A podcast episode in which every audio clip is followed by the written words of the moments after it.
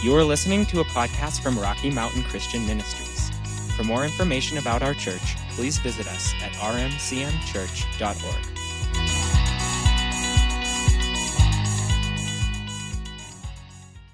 Is that on? Wow, I actually figured out how to use a mic. All right. Um, yeah, I actually made it here. Um, I think it was Annie. Annie was like panicked. She's been praying for days. You should see the text messages, you guys. It's pretty awesome. Um, John, too, but that's just because he wanted to leave.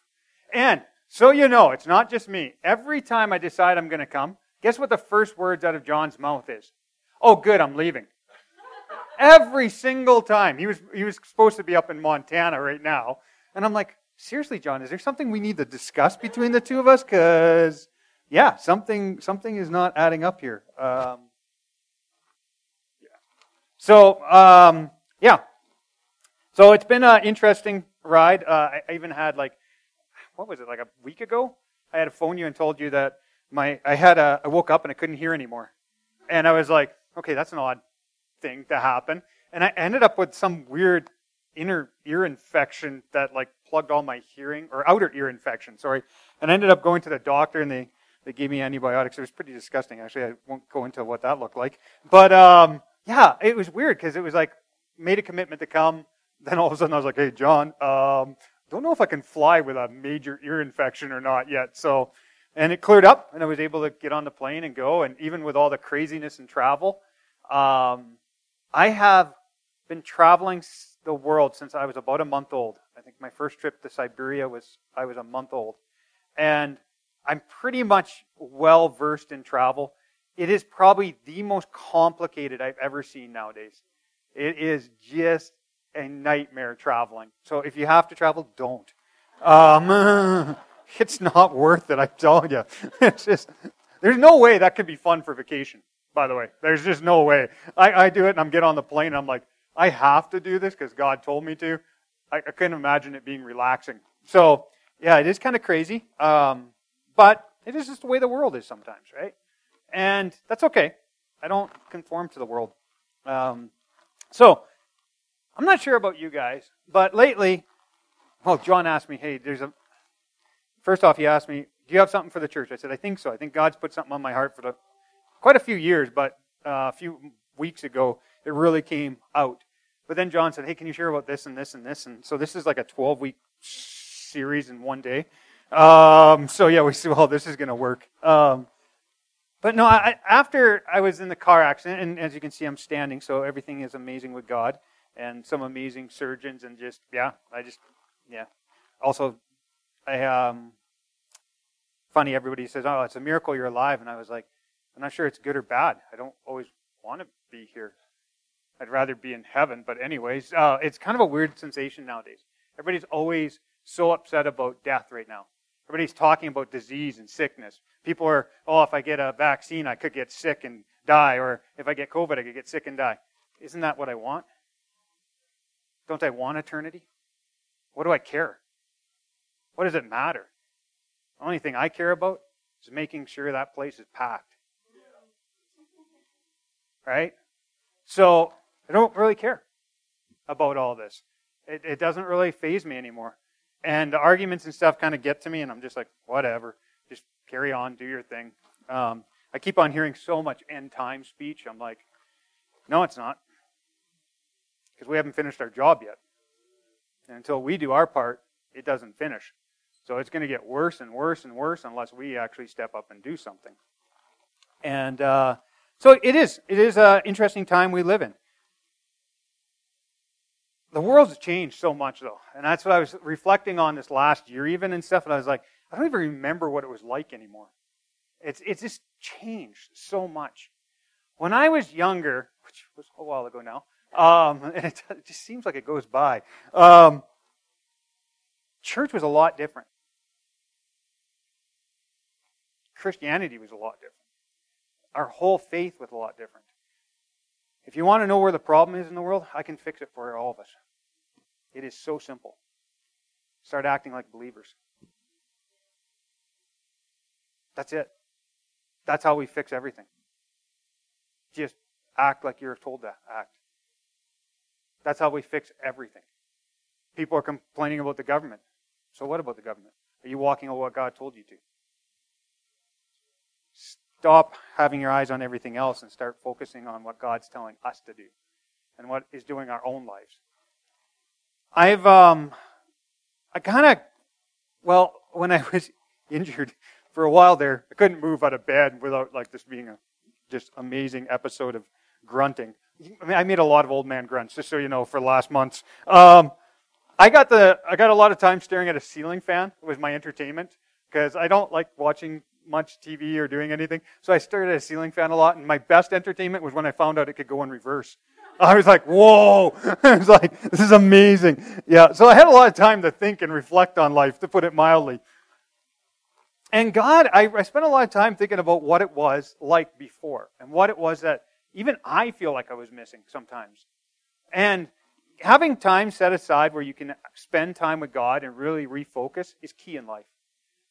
Um, I think that's why when some people don't understand in ministry, when you hear the word furlough, when a pastor takes some time off, I don't think the church understands how important that is because it refocuses the whole church.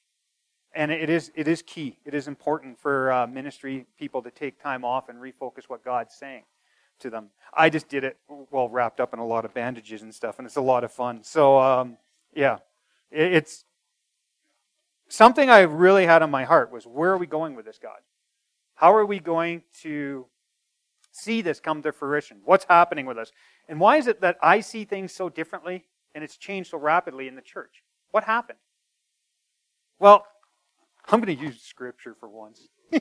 John's like, I've never seen this in my life. It's true. And it's out of Matthew. And, and yeah, it's out of the NIV. So uh, whatever. Don't go with me on this one. Um, it's the only one I copied and pasted. Um, this is out of Matthew 28, 18 to 20. We call it the Great Commission. And, and I really want to focus on just a part of this, but it, it goes, All authority in heaven and on earth has been given to me. This is to Christ. Therefore, go and make disciples of all the nations, baptizing them in the name of the Father, the Son, and the Holy Spirit, and teaching them to the, obey everything I've commanded you. And surely I am with you always to the very end of the age. Now, when I first read this, you know, I, went into missions. The first part I always see is make disciples of all nations, right? A lot of that stuff has nothing to do with discipleship. We always go out and talk about evangelism, telling people about faith. First off, the Holy Spirit's in charge of leading people to Him. It's not my job. The Holy Spirit's going to draw people. You have to be willing to answer the questions when people are saying, What's different about you? What's going on with this? How come you have peace when everything around your community is falling apart? How can you have faith for a job that doesn't exist? How come you have faith for finances when there is none? Our job is to answer the questions and point them to why. The Holy Spirit's drawing them. So, the part of this that always got me so, I work in places where um, having communicating this is, is, is difficult. So, some people, like when you grow up in a Christian countries, that concept of God and, and becoming a Christian, the first thing everybody thinks is go to church. That doesn't happen in the rest of the world because churches don't exist. So, how are you supposed to explain to them what it means to become a believer? When you tell somebody, what does it mean to be a Christian? I think we've forgotten. And it actually says in here to obey my commands. How many people even know that Jesus left us commands to do? He gave us instructions. Most people automatically refer, oh, the Ten Commandments? Well, no, he said, I'm here to fulfill those. Not to abolish them, but to fulfill them. So, there's commands Jesus left us to do. And we forget this. That in order to be believers, that there's things we're supposed to be doing. And this has really plagued our churches. Why? Because we become passive. We just sit in a sermon and listen. And I, I actually texted John a few weeks ago and I said, Thank you for teaching the word in church. It, it sounds a ludicrous idea to thank somebody for teaching out of the Bible, but it isn't as common as you think it is. How many of you get most of your Bible teachings from podcasts from other books, from books that are written about the Bible from another pastor. It's a big number. If you ever look at the amount of sales for Christian books in North America, it is just out. Yeah, I don't even want to get into it. It gets me angry because I can't even get Bibles and languages of people that I love, and yet I can find thousands of books on self help Christian stuff. So it is a problem we have. And that problem is that in here it says, Teach everything I command you to do. If we don't know what those commands are, how are we supposed to walk this out? How are we supposed to change our nation when we don't even know how to be believers? How to worship, how to pray, how to give thanks. Like, if we don't understand these basic core principles and walk them out, how do we expect this? And I think what John was just saying right when before I got up is true. I think there is a movement happening.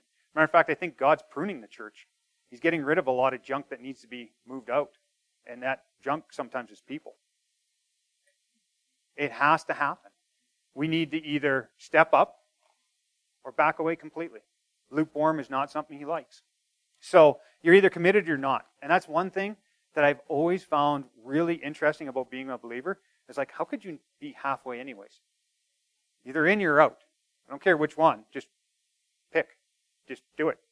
I, I think, by the way, if you want to know why the church has such a bad reputation, it's because people would rather you stand to your principles and say, this is what I believe, instead of being wishy washy on it.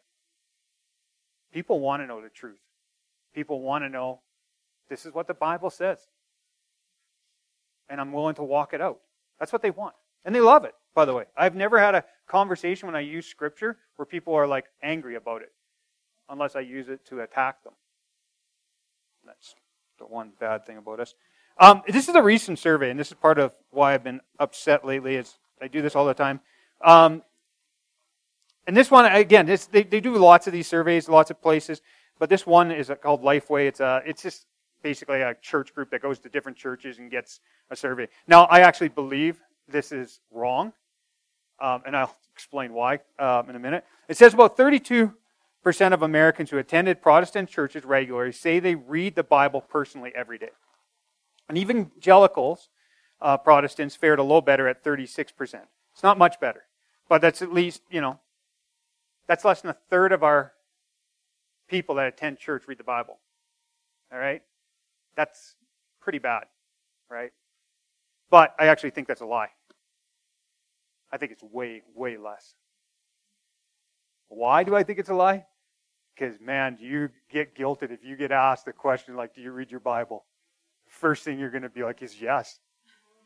So, and that's why I actually know this is a lie because I was working in a Bible college, which John and Kieran got to come to after there. That was a good travel story for you two. Anyways, um, yeah, I, this Bible college, we we decided as a bunch of professors, we decided to do a little little test on students, and on their final exams, it was a question that said, "Did you read this section of the Bible?" Because every one of us had a section they had to read, blah blah blah, and it said, "If you if you do not answer this question, you will fail the course." That's it. And it just said yes or no. Nobody answered that question. Because morally, they knew they couldn't answer it because they hadn't read it. But they, so they didn't want to answer yes because they were like, oh, and these are going to be pastors of the churches.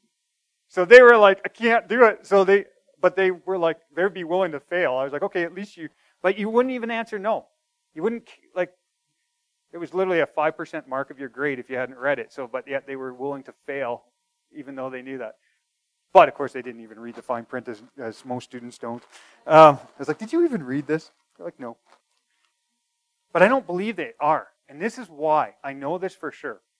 At the same Bible college, I was sitting in a class that the New uh, Testament professor was teaching. And he asked the students, How many of you actually have read the Bible? Nobody raised their hands. There's about 40 students. Okay? And again, these are first year students that were going to become pastors. Second question he asked Have you ever read the New Testament? None of them had fully read the New Testament.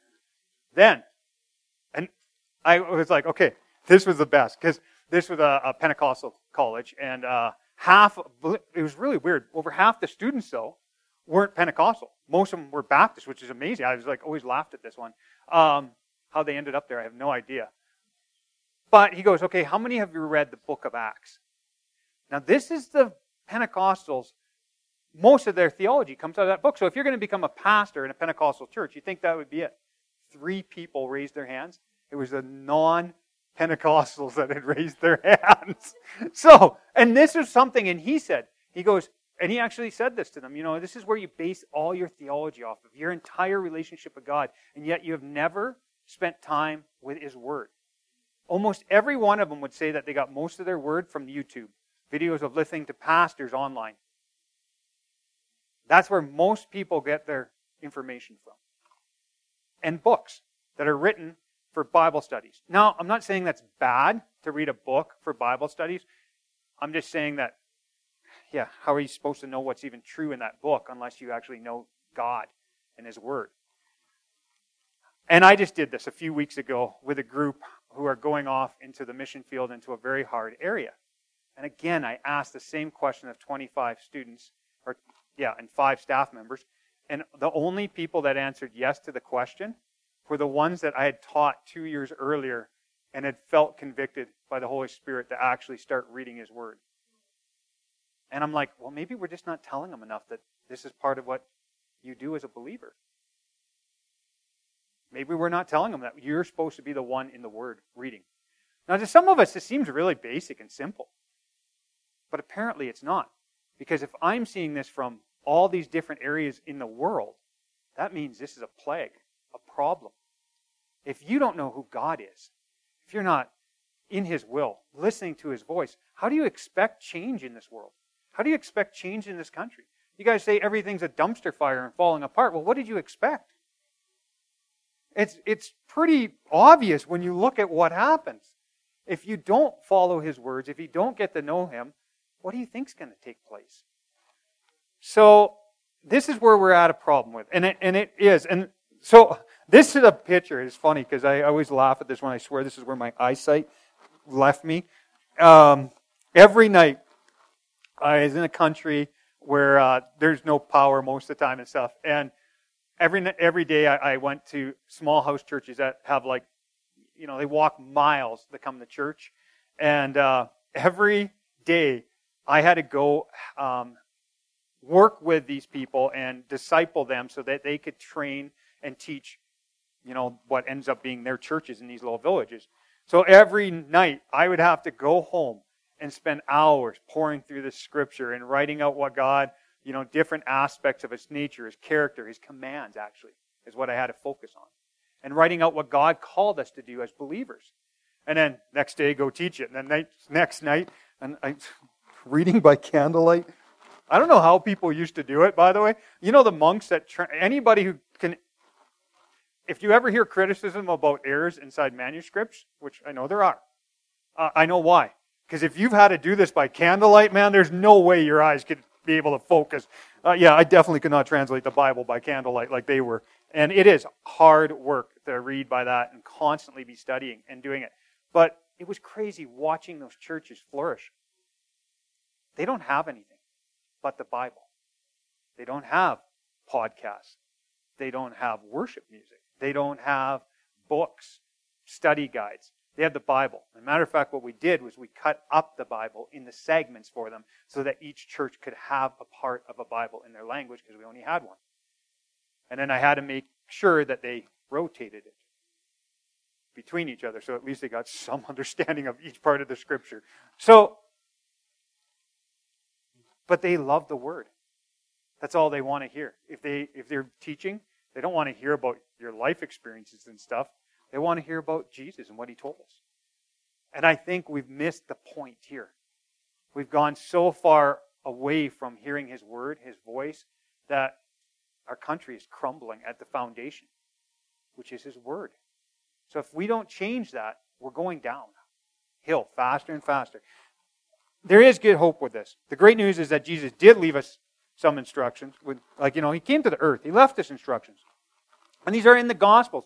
And if we'd spend time in them reading them, um, we've narrowed it down to seven. And I hate this because, again, I don't understand why we have to dumb everything down. It drives me nuts that we have to dumb everything down. And, and by the way, there is not seven commandments only left. There's over a thousand commandments Jesus leaves. Now, a lot of those are repeats between the Gospels. So if you compile them all together, and again, here we go with the arguments.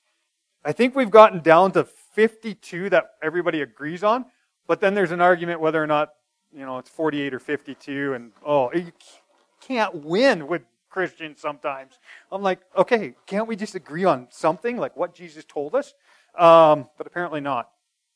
But a good friend of mine, actually, a mentor of mine in, in house church planting, uh, wrote a book about this, and George Patterson, and, and he uh, talked about how is this the basic seven, but we always try to point them to all the commands because they all link together. And a lot of us know them. You know, we all know what God tells us. Like it, repent and believe. By the way, uh, no sinner prayer in the Bible.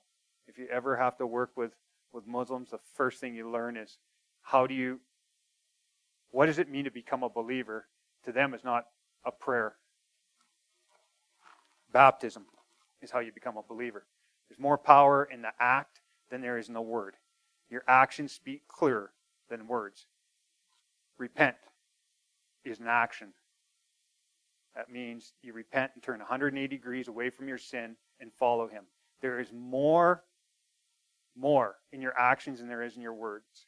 And I always tell people who are going off into the mission field everybody's watching you all the time. They see what you are and who you are. And that's what they're going to believe. Because they see things and they hear what you say, and if it doesn't line up, they're not going to believe. So there is an onus on us. Repent, believe. Now, we're not perfect, but admit it. Quit being hypocrites about it, too. Say when we're idiots. Like, man, I do a lot of dumb stuff, and I've done stuff that I regret horribly as a missionary of things I've done and said, which back in the day I thought was 100% correct and the way to do it. And now I look back on it and go, where did I come up with this theology? And how did I do this? And I just pray that God covered it. And He does. That's the great thing about God, by the way. He fixes a lot of my mistakes. You don't have to worry about yours. It's mine that you have to be concerned about. But be baptized. You know, it's a simple one. Pray. Man, prayer. Where have we lost that? Remember prayer meetings? Some of you have been in church a long time. Well, remember when we used to get together and pray. You try, ask John and Karen. You try to get people together to pray now. Good luck. Oh, my kids' schedule, this schedule, this schedule. Everything else takes precedence over God. Everything. I do it even. You know, and I've been in a lot of prayer meetings. Trust me, I've slept through a lot of them too. It's like, eh. what I've learned is there's people that like to communicate a lot. You know, the extroverts. So I'll be in a prayer meeting for four plus hours, and I've realized that I get my sleep for the first three, and once they've wound it down and their, their throats are so sore they can't pray anymore, I kind of wake up and join in. So you just kind of, I'm there, I'm there in spirit, but I just, yeah. And we've all been through prayer meetings, and sometimes they get out of control, but that's because we're not actually praying with the Spirit. We're praying through ourselves. We're asking God for what we want. Why don't we just sit back and say, God, what do you need? What is it I'm supposed to be praying for? We keep on thinking we know the solutions for the country and what's wrong, praying for politicians and stuff. Is that what God's telling us to do? Now, some of it's in the Word that we're supposed to be praying for this, and so we should be. But why do we always assume things and not listen to God? One of, one of the big things for me is healing. Why do we always assume that someone's hurt, bleeding, dying needs healing? Have you ever asked them? It's one of the first things I teach in missions is when you go and say, Do you want prayer? Don't ask, Can I pray for you? Say, What would you like me to pray for? Because I tell you, almost every single time I've done that, I've never heard them say, For my injury. It's like, You know what? I can't get along with my father. There's something bothering me with my family. We always look at that physical or what's happening in our eyes, and we don't look at what's happening spiritually. And if we just listen, we would be able to see what's happening in this world. And it's the same thing that's happening in this country right now. We're all yelling at each other, no one can hear. Stop. Listen. You know how you get rid of an argument? Stop arguing. it's pretty simple. Shut your mouth and listen. It's simple. And then it gives you something to pray about. You might not agree with people. Who cares what you do? I don't understand why we, it all became about us either. It's really anti kingdom principles, by the way. Since it's all about God, why is it about us now? Because we've made it about us. We've made it about the church. We've made it about my wants, my, my. Yeah, rights. Don't even get me started on what's our right. Um, yeah, go make disciples. Love. Oh my goodness, the greatest command of all. And I think that's where we've missed out. Love God with all your heart and your soul. And love each other as you would yourself. Like, that is one of the greatest things I've ever heard. It's interesting, is I've actually had this conversation with many Muslims over the years, clerics, and I've used that exact verse to talk about them. And they so understand it. They so love the concept of that what God loves us. To love Him with all your heart, but then we have to love each other. We don't have much love left in this world. I can tell you that. There's a lot of anger and hate. And the only way to conquer that is by starting to love each other again. And that, that takes vulnerability. And it takes time. And it takes us laying inside our rights and our wants and saying, this is better for the kingdom. It is a hard thing to talk about nowadays. And, and actually, that's why I kind of avoided COVID this whole conversation because we've beaten it to death. It doesn't have anything to do with COVID anymore. Matter of fact, COVID is like, it started well before this. And I even think John talked about this a few weeks ago where it was like, this had nothing to do with this. This was already crumbling a long time ago. This just threw fuel on the fire. That's all. And it's crazy. It is absolutely crazy. And this has affected other parts of the world but definitely to no extent uh, as what it has here in America. It definitely is something happening with God in this country, and the church needs to rise up. By the way, the last one, give, is always one of my favorites because, um, tell you a story. I once was discipling a young man who was in a Muslim country, and this is how I usually disciple. I give them a Bible in their own language and let them read it, and then let them ask the questions. And by the way, the greatest questions are when they come to me and say, What about this? And I go, I have no clue. We don't always have the answers, people. And it's okay. It's okay to say no. It's the worst is when you say, Oh, you give some theological excuse and it doesn't hold water at all. It's okay to say, I have no clue. Why are healings not seen as much as what we feel they should be? Because God says if you pray, they'll be healed. People ask me that question all the time. I have no clue. Why? I just keep doing it. I keep doing what God asked me to do, believing it will happen, and I do see it.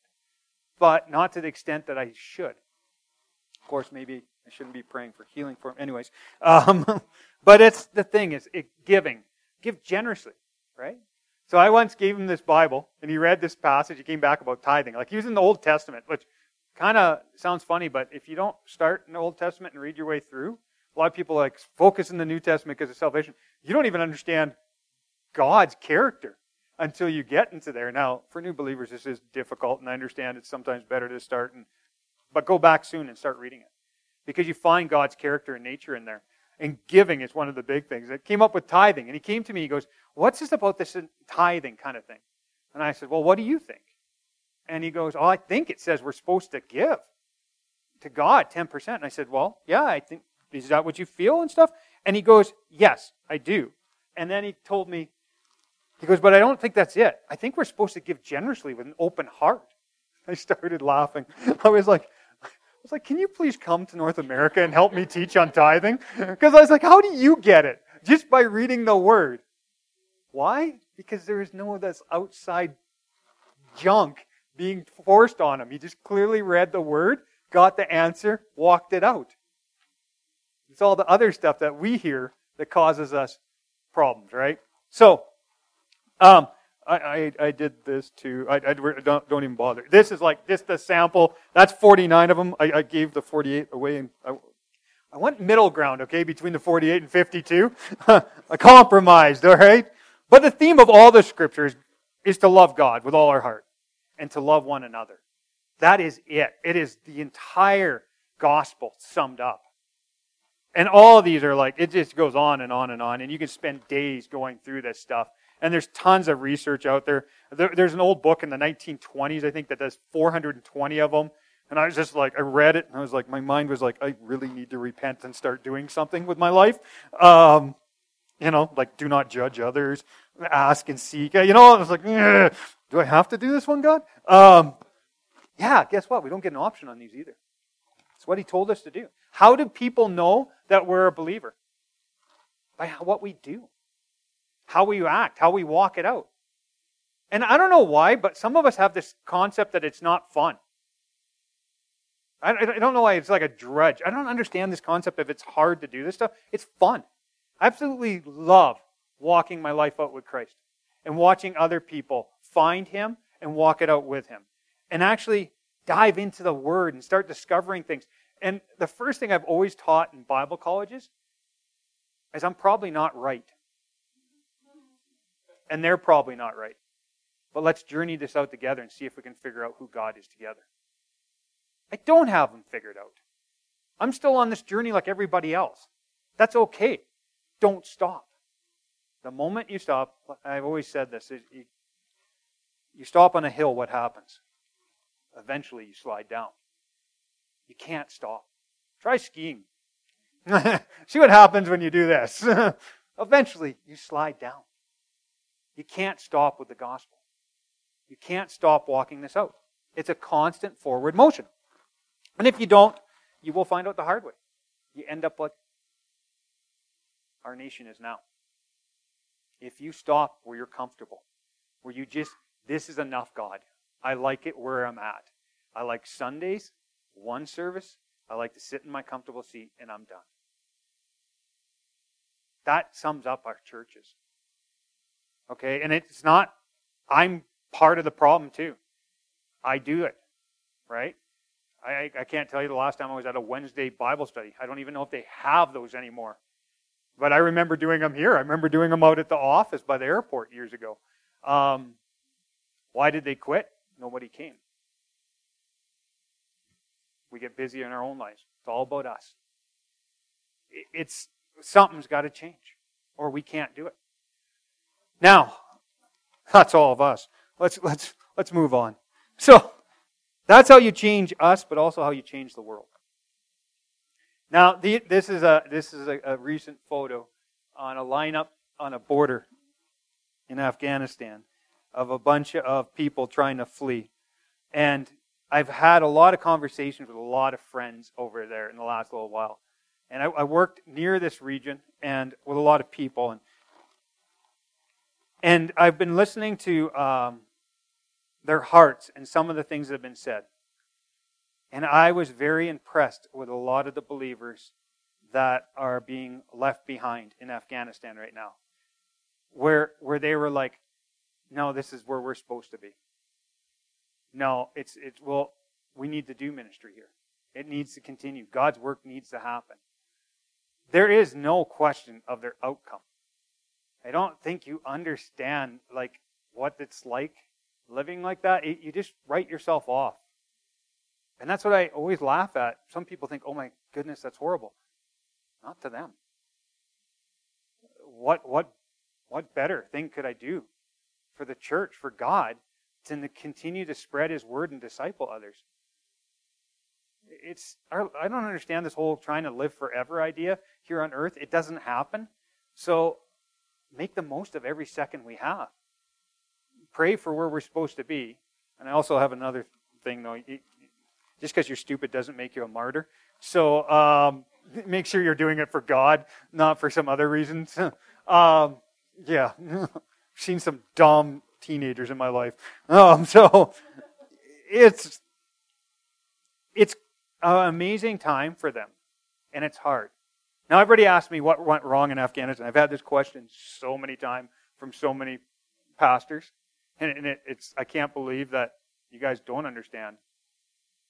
An army cannot beat a religion. Did it work for the Crusades? No. An army cannot beat a religion. It's physically impossible. The out, you cannot do it. What did God say about the religions that were in Palestine and Israel and Lebanon at the time when Israel crossed over the Jordan? Kill all of them. Don't let a single soul survive, or they will be a thorn in your side and corrupt you. Even God, in His infinite wisdom, gave us a clear understanding of what would happen if you let. Now, I'm not saying we should do genocide. That's not the comment here, okay? And that's not what we're saying at all. What we're saying is they need to hear about Jesus. That's the only way you can deal with this. It was inevitable. matter of fact, I can't even believe people didn't understand this from day one. I was just kind of surprised. I was like, of course, it was an inevitable outcome. You, you didn't have missionaries and churches popping up everywhere. Islam was still strong. You can't win. It's just not going to happen. So I don't understand the whole. I say it was 20 years of wasted time um, when the church should have been at work. You know, we dropped the ball. That was our fault. If you want to know why the Taliban came back, it's us. We had the opportunity in a 20 year window to radically change a nation for the glory of God, and we didn't do it. So, who do you think God's going to say? Yeah, it's us. It was our fault. I don't know why the church doesn't start taking responsibilities for things we shy away instantly. And it's our fault. And I take responsibility for it. I needed to do more, and I didn't. And it's, yeah, there's no excuses. And so I got to look at pictures like this. This is a, was taken at a refugee um, coming across the border. I don't think you guys understand. Um, it's hard until you live in cultures to understand what they're like. But Islam is an extremely loving and kind and compassionate family culture. Um, what I just heard three days ago out of there from believers, I said, What's it like? He said, We've never felt so much peace in our lives. And I was like, What? They've been at war for over 20 years. Can you imagine no bombs dropping every day, no one getting shot? Can you imagine? There, people are traveling right now. They said to go see family in areas that they weren't allowed because they were afraid of attacks and reprisals. And most of them were just, in, you know, they're just bystanders, innocents that get caught in the crossfire. And now they can actually live life again. Don't think we understand that what we think in our perceptions doesn't apply always. So, being underneath the Taliban might actually flourish the church as it is in China, underneath communism. So, don't stop praying for them don't stop interceding and making sure that these people are covered and continue to do their work. And through the grace of God, hopefully our mistakes as a church will be rectified. And that's something I want to leave you guys with is that, that just that hope in that. But I also got to talk about this because it was one thing John talked about, what I've been doing lately and stuff. And I tell everybody, I said, as a church, as, as believers, um, we're lazy. Okay? Even in missions. The easiest ground's gone. So in waves of missions around the world, everywhere there was a coast, it's already been evangelized and have huge Christian populations. Most of Europe is all what we deem Christian. I would definitely argue that one. Um, North America, again, I think we might be have to argue that one. But it was areas that were easy, that were receptive, that were not hostile towards us. Um, maybe I should rephrase that. The Native Americans will really not like that one. Um, we did a huge injustice, and we still are. Canada, we're dealing with that hugely right now about just the slaughter of children that eh, up until the 1960s that were taking place, and it's been just horrific. And yet, it was done by the church. So that's you know we have some stuff we have to. Yeah, we need to apologize and repent and walk away and start the healing. But those were the easy ground, believe it or not. That's the easy stuff. Why? because it wasn't the major religions of the world. It wasn't the hardest areas of the world. And nowadays, we've realized that the places that are left that have not even heard the name of Jesus at all, and I'm, I'm not kidding you, not even a curse word has ever been heard in some of these places. They just have no clue what I'm talking about when I go there. These areas are incredibly hard to get to. Like, incredibly hard to get to. Um, and this is why some of these areas are still very strong in the religious faith Hinduism, Buddhism, Islam. Um, it's because we're not willing to sacrifice our own selves to go. So, some of these areas are incredibly remote. And this picture is actually a group of people that are going off to a country here, actually just left today um, um, to travel. Hopefully, they all got the flights and everything. Um, to go to a place that, that is very, very, very remote. And they're going to be spending three months there um, witnessing and spending time and praying over the regions. My job lately has been helping these people get trained and get to the places they need to go and encourage them along the way. It is incredibly difficult to go these places. Um, this is kind of, we call it the 1040 window. I just wanted to bring this up because a lot of people don't understand what's that longitude and latitude in some countries outside. We're not perfect on our, our geography, apparently, as missionaries. Um,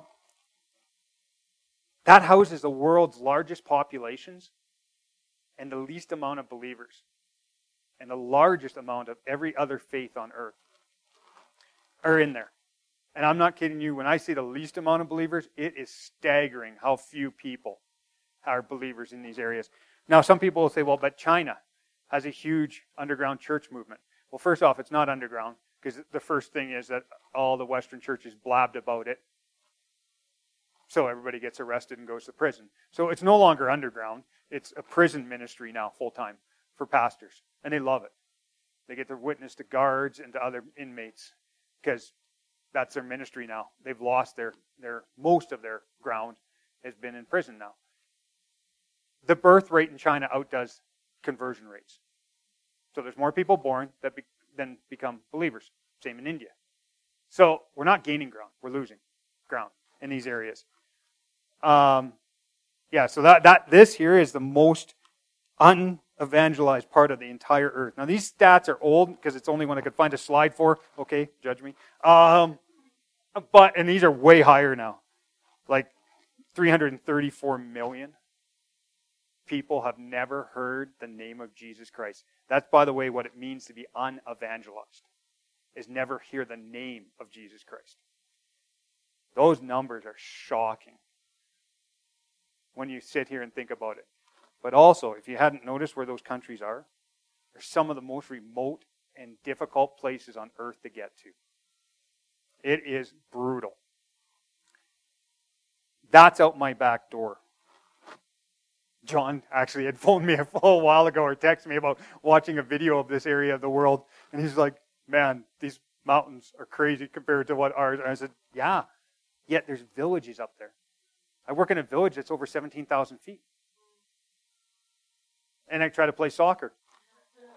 If you ever want to watch a Canadian throwing up on the ground, that is a soccer game at 17,000 feet. Um, I have never shown this picture. That's my home. One in the middle. That's where I spent 10 years of my life. That village to get to, that's the walking path. That's me. Then halfway up, then another half. You got to go up this thing to get there. That's it. I think 13,000 you start at and you finish at 17,6. Everything from food to firewood, everything has to be gathered. It is a brutal hike to get home. There's no roads, there's no nothing. And you wonder why my wife was like at seven months pregnant, a little irritated with me. Um, that's life. But training people to go there has been what we've been doing a lot of, and it's been the passion lately. And to continue to do it's important. And these people are actually giving up a lot, and I've been so impressed with some of the young generation. So as I close today, I just want to thank everybody for prayers and supports and everything that's been happening through all this. But we need to make a change. And I even challenged all these guys when I was teaching them about spending time with God in the Word, preaching from the Bible, not from something you heard on a podcast. Spend time with Him. Get to know Him so that other people can know Him in these places that are desperate for Him. We look at our country crumbling, these people haven't even heard it. We need to step up and start working as a church here at home for the home and then starting to look further away. So, yeah, I just want to close with that. And, uh, yeah, except I have one more picture. There you go. There you go, John.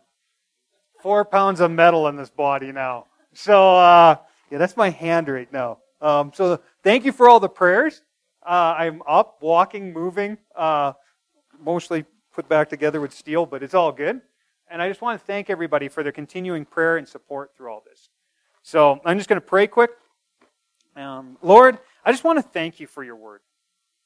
Father, I know I don't spend enough time with you in prayer and in word with you. And Father, I just I thank you that you've convicted me even to spend time with you. So Father, I just pray for everybody here that you will start giving them times in their days where they can spend time with you. That they will choose time set aside to spend just with you, listening to you, praying, and reading your word.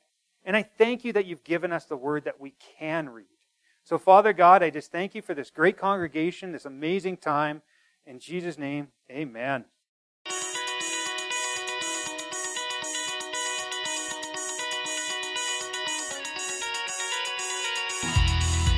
Thank you for listening to this message from Rocky Mountain Christian Ministries in Gunnison, Colorado. We hope you will visit us at rmcmchurch.org like our Facebook page, or subscribe to our messages on YouTube.